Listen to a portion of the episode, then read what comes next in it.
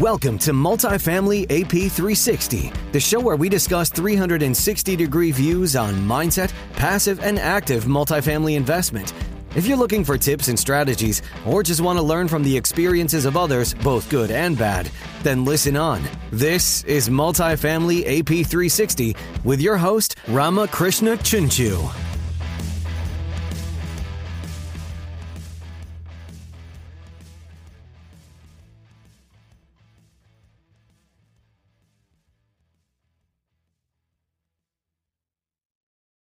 And today's our guest is Todd Wilson from Crack the Credit Code. Welcome, Todd.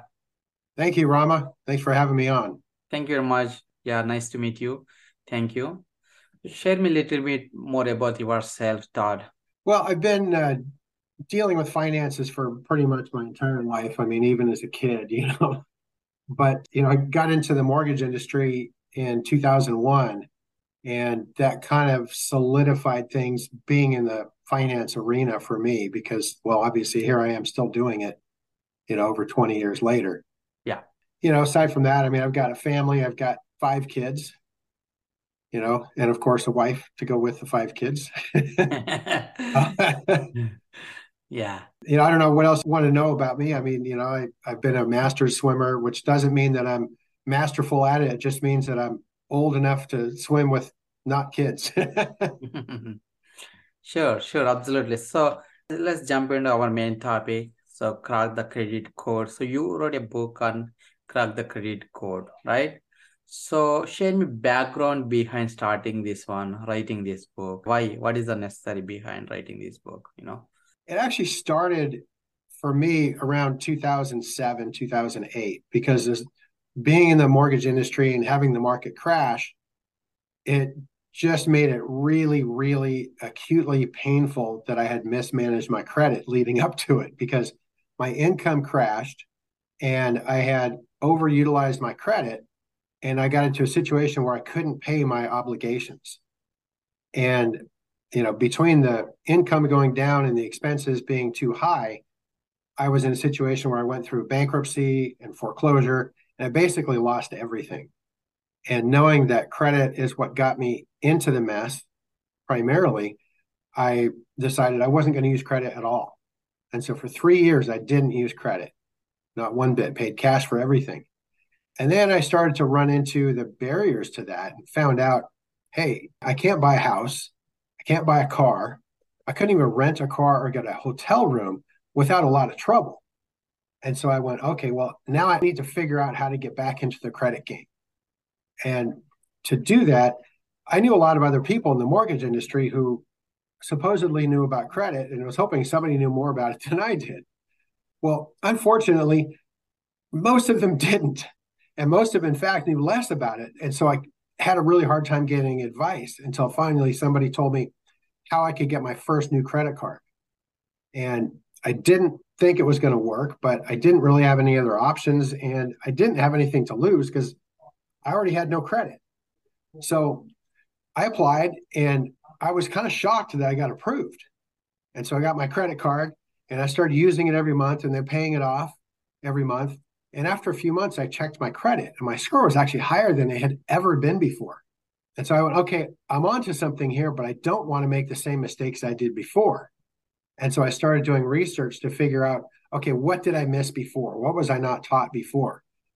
and started putting together all the pieces and got from very, you know, a lot of different sources, got little pieces, bits and pieces here and there, and started putting together this system of how I could handle my own credit.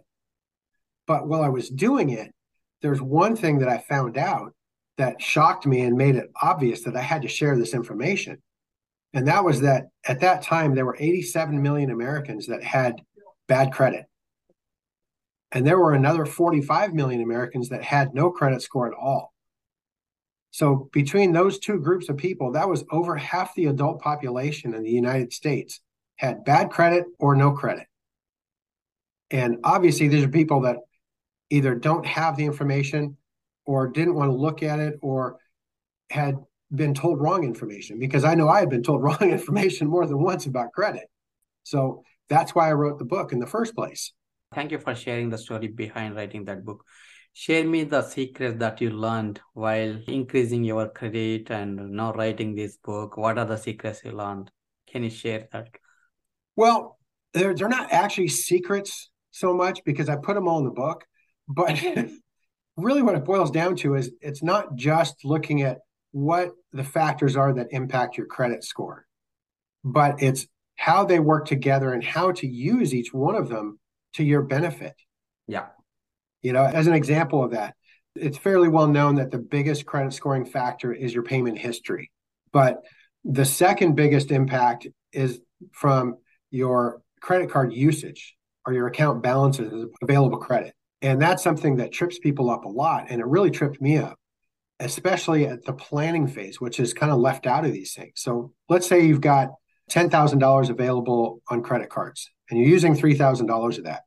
So you're at 30% usage, which is kind of that benchmark for having a good credit score or having an ideal credit score, have 30% or less on credit card usage. So everything's going fine. But let's say you're a small business owner and you need to buy something that's going to make you more money. But it could take some time because it's not an instant thing. You don't just, you know, spend $3,000 and automatically you got $6,000.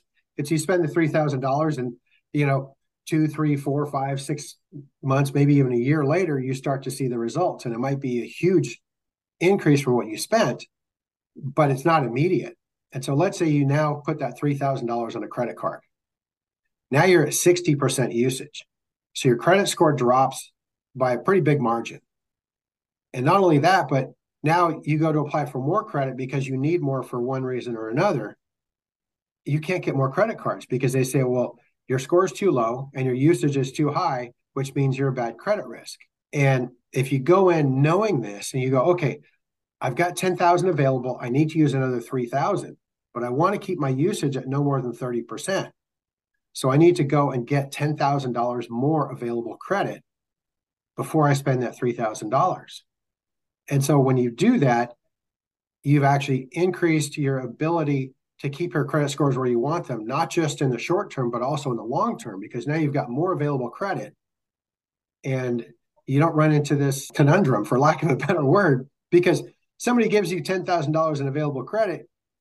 Logically, you would never think using all of it would be a problem. They trusted me with $10,000 credit. Why can't I use all of it? Why am I going to get a penalty for it? Right. Yeah. so, knowing that little aspect of it you can control it and plan ahead whether it's for a business thing or you need car repairs or you know whatever else you're going to do. Maybe you're having a baby and you've got to buy a bunch of stuff. You know you need to buy a crib you need to buy you know clothes and diapers and you know and your wife is not going to sit there and go well we'll just handle it later. No she wants it now. She wants it before the baby arrives right? Yeah. Yeah. We'll stop there so is there any myths around credit score? I know how to use credit cards. I know how much you know those kind of stuff. There's probably a lot of myths but before i get into the number one myth i want to touch on what you just mentioned as far as credit cards.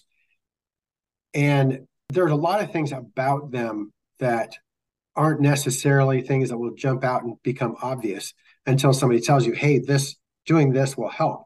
Number one thing i would say about that is when you're paying down your credit card debt pay the highest interest rate ones first and that may seem obvious to some, but a lot of times people go, well, you know, that's a smaller card, it's a smaller balance. I'm not so worried about it. But paying the higher interest saves you money first.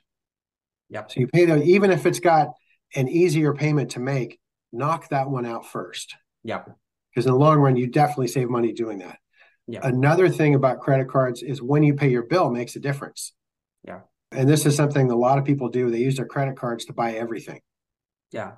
You know, we now use credit cards to buy our groceries, to pay our utilities, you know, pay whatever you can unless they charge you a fee for using your credit card, right? Yeah. So when you get your bill at the end of the month, you know, you got that $5,000 credit limit and you've charged it up to 4,500.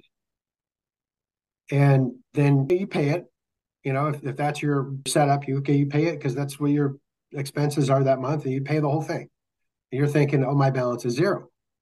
But when you look at your credit report, it shows your balance usually is going to be the same as what it shows up as on your statement. So even though you've already paid it, it's going to hurt your score. And so what you want to do is actually pay it before the statement is generated. So if the statement is generated on the 20th of the month, around the 16th or 17th, pay your credit card balance. And that way, when the bill comes out and it gets reported to the credit bureaus, it shows up with a lower balance and a higher credit score. Yeah, that's a good point. And there are some services or options available to increase credit score, right? So would you share a little bit more about that services? There are actually a lot of different things you can do to improve your credit score. Yeah. You know, obviously, you know, making your payments on time for an extended period of time will help increase your credit score. Yeah. Keeping your credit card balances low will help keep your credit scores good. You know, not having your credit pulled unnecessarily because if you have to apply for credit, you have to apply for credit. You know, some people get this mindset, which is actually promoted heavily. You don't ever want your credit pulled, which is unreasonable because there are times when you need to have your credit pulled. Like, let's say you're applying for a mortgage, they're going to pull your credit. They have to. Yeah. Because if you don't let them pull your credit, you're not getting that mortgage. Yeah. And then you're not going to buy the house. Yeah. Unless somehow you're one of these people that has enough money to pay cash for a house, which is not most of us. That's just a little bit of what you can do. But I, I, you kind of touched on one thing that I, I wanted to get back to anyway, which is the credit inquiries, which is actually probably the biggest myth regarding credit scores, which is that you can have your credit score drop by 50 points by having your credit pulled. Yeah. Well, the fact is 10% of your credit score is made up by credit inquiries, which means your credit is being pulled, and new accounts. So those are combined into that 10%. And you know, depending on which credit scoring model, you know, because there are varying ones and they have different uh, scales, you know, low score to high score. But generally, you're looking at about 55 points maximum for that 10% of your score. Yeah. So if you have your credit pulled one time, there is no way possible that's going to drop your score 50 points. Yeah. It's just not going to happen. It can drop. And if you have very little on your credit, you know, one or two accounts and only six or eight months of credit history, it's going to have more of an effect than if you've got 20 years of credit history and you've had credit all along, several accounts. You know, in that case, it'll have much lower effect. But it can still have an effect. It's just not going to be a huge one. So what really happens is when you check your credit score, let's say you go to one of the credit bureaus or you look at Credit Karma and they tell you your credit score is 720. And you're like, okay, good. I qualify for this loan I want to get. And then you apply for that loan and they say, well, your credit score is 670. You're like, what? 670? How is that possible? It was 720 just this morning when I checked my credit. It, it dropped 50 points because you pulled it. Well, two things on that. Number one, it didn't drop until after they pulled it. It didn't drop while they pulled it. Does that make sense? Yeah. So it's not going to show up any difference in score. It's not going to show up until after they pulled it, first of all. Second of all, what you're really looking at is a different scoring model because there are different scoring models that are used for different uses, different purposes. For example, you have the one that the credit bureaus will sell to you. You know, Equifax, Experian, TransUnion, they will all sell you your credit score. And that's one score. If you apply for a mortgage, it's a different model. So your score is different. You get a credit card application. Again, it's a different score. And the one at Credit Karma, it's different again. It's not even a FICO score. And so what's really happening is it's kind of like you're looking at two different scales. You know, it's like if you have a scale that goes from one to a thousand, and you go, okay, I'm here at 700. And then all of a sudden somebody says, okay, we're going to move you over and we're going to score you on this score that goes from 300 to 850. And by the way, this one from 300 to 850 also has different rules that apply to it. So your scores are going to be different anyway. You can't really compare them because it's not apples to apples. And so that's really like the biggest thing that people run into when they get really upset that somebody's pulled their credit and their score dropped. They just looked in a different place. And I, from doing mortgages for as long as I have, I can tell you the mortgage scores tend to be lower than the scores that people pull themselves. They tend to be lower than the ones for credit cards, and they tend to be lower than the ones for car loans. Yeah, good to know that. And other question is like, how long typically it will take to increase that, you know, credit repair or increase in credit? What's the typical timeline? Six months, one year, you know, one and a half, two years? It really varies depending on what is on your credit report and what needs to be changed. Yeah. You know, for example, if your credit scores are lower, but you got all your payments are on time, and the real reason that they're being driven low is because you had high credit card balances. Pay down the credit card balances, and your scores will go up pretty quickly. Yeah. But if you have a bunch of late payments, then it's going to take some time. It could take six months, 12 months, or possibly more, depending on what happens between now and then. You know, but if it's only because of late payments and all your balances are good, but you've just had late payments, maybe you had a month where something happened and you had three late payments. Like let's say June, you had three late payments and your score dropped 100 points between June and July, which could definitely happen. Well, you catch the accounts up and then, you know, within 6 months, you'll see that they're definitely higher, not back to where they were, but after a year, if you continued to make all your payments on time and not had any other things that have happened to drive your scores down, then you should be fine. Your credit score should be pretty close to where they were before. And you know, it brings up another point that you kind of alluded to on the credit repair, which is that you know, credit repair, some companies are better at it than others, obviously. You know, some, you know, they've got satisfied customers, others have customers that shouldn't be satisfied whether they are or not. I mean, I've had clients, multiple clients come to me and say they've been paying for credit repair for two years and they're paying about $100 a month and their credit scores are in the low 600s. And so here they've been paying all this money. They've paid about $2,400 over the last two years. And they've probably had some things removed, but certainly nothing that's making a big difference in their score, which you actually look at the report, I can show you this is what's happening, but not having a report in front of us to go over. What I can tell you generally is going to happen is these guys may have things removed from their credit report, but they may also have new late payments. But more likely than that, what they're suffering from is they're not establishing new accounts that have a good payment history. Because the thing with the payment history, and this is one of the major flaws with credit repair, is that while it makes up 35% of your score, removing late payments can help your score, but it only accounts for half of that category because you have the late payments and you have the on time payments. So if you're making on time payments, that will help boost your score. If you make late payments, that drives them down. So if you remove the late payments, it boosts your score. But if you're not making any on time payments, then you know what do you have to work with? How high is your score going to go and how quickly? So like we have multiple options, right? You can pay minimum payment and you can pay full payment. So if you go with minimum payment, still it will impact overall credit score? No, the payment amount doesn't really impact your score at all. It's really more the balance and your payment history mm-hmm. that are going to have the biggest effect. So let's say you've got a thousand dollar credit card and they say we want thirty dollars a month. You pay them thirty dollars a month and it's not going to hurt your score as long as you keep paying thirty dollars a month. What it is going to do is it's going to take you probably about 20 years to pay off that card. Yeah. And with rates being higher than they were before, most credit card statements actually will have a line on them, and it might even be required by law that says if you make this minimum payment, it will take you this long to pay off this credit card. Yep. And I'm sure if you look at them now, compare them to a year ago, the length of time has gotten much bigger. Yeah. You know, instead of 22 years now, it's 26 years. And you will pay this amount. You know, it's probably, I don't know if that's on there, but it ought to be. It's like okay, you'll pay $300 a month on this $1,000 credit card.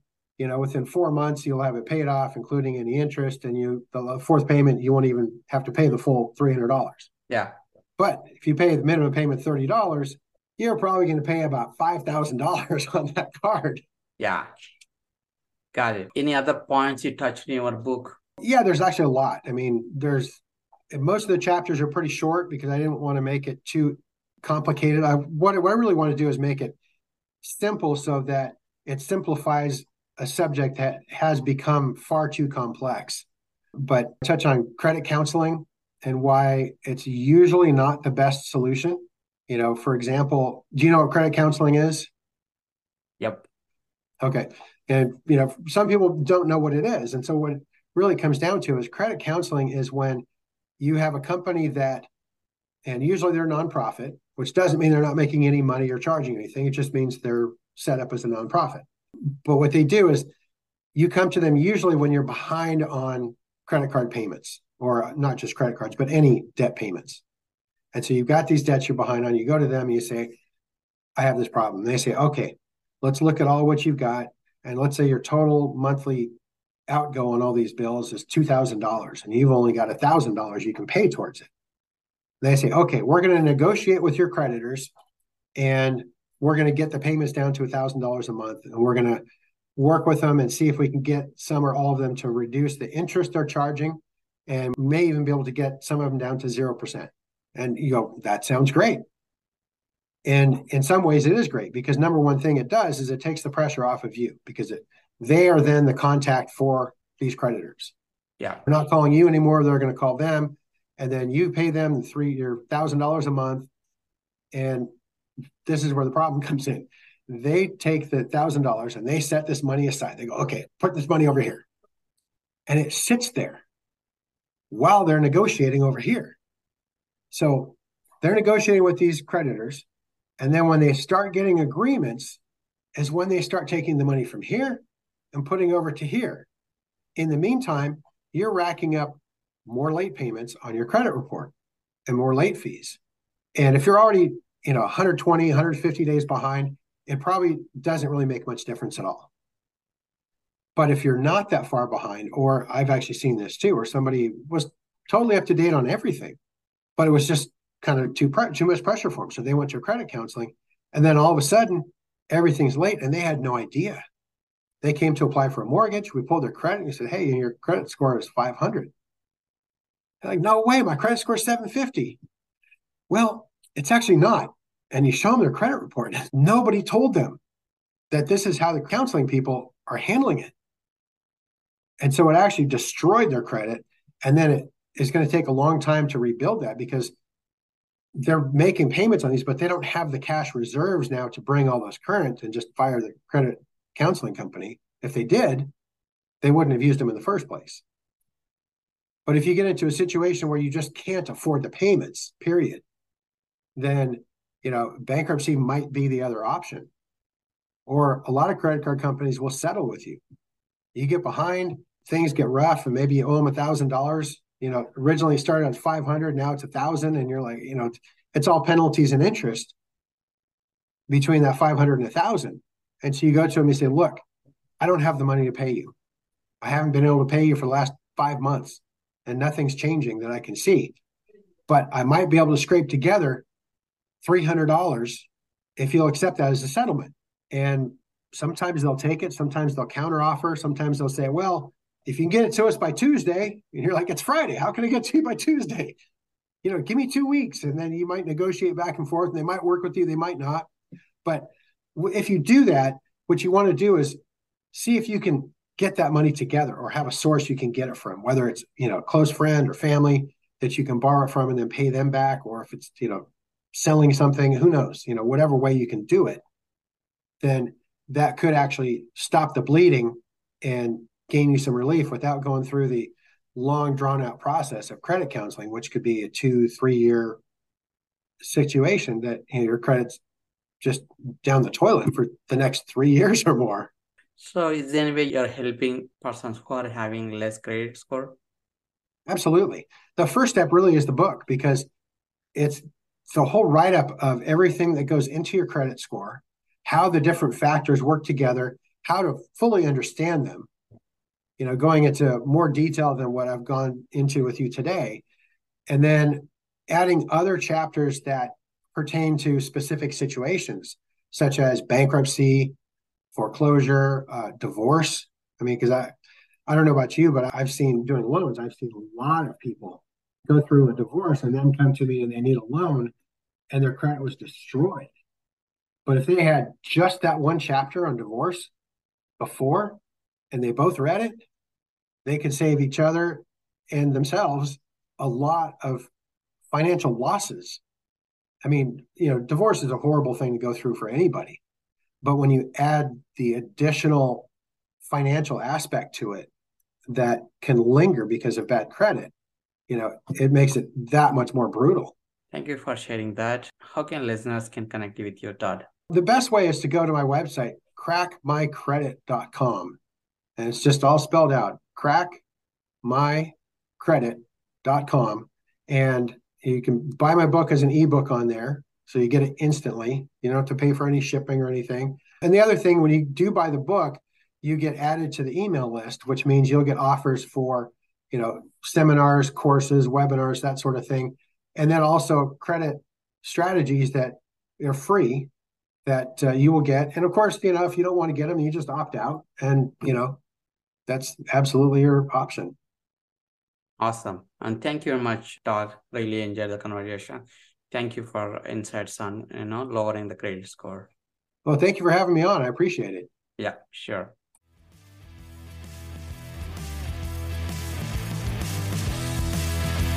That's the end of this episode of Multifamily AP 360, but we'd love to continue to help you on your journey. Head to ushacapital.com slash podcast to join our email list for more tips and strategies. And don't forget to subscribe to the podcast so you never miss an episode. This is Multifamily AP 360 with Ramakrishna Chunchu. We'll see you next time.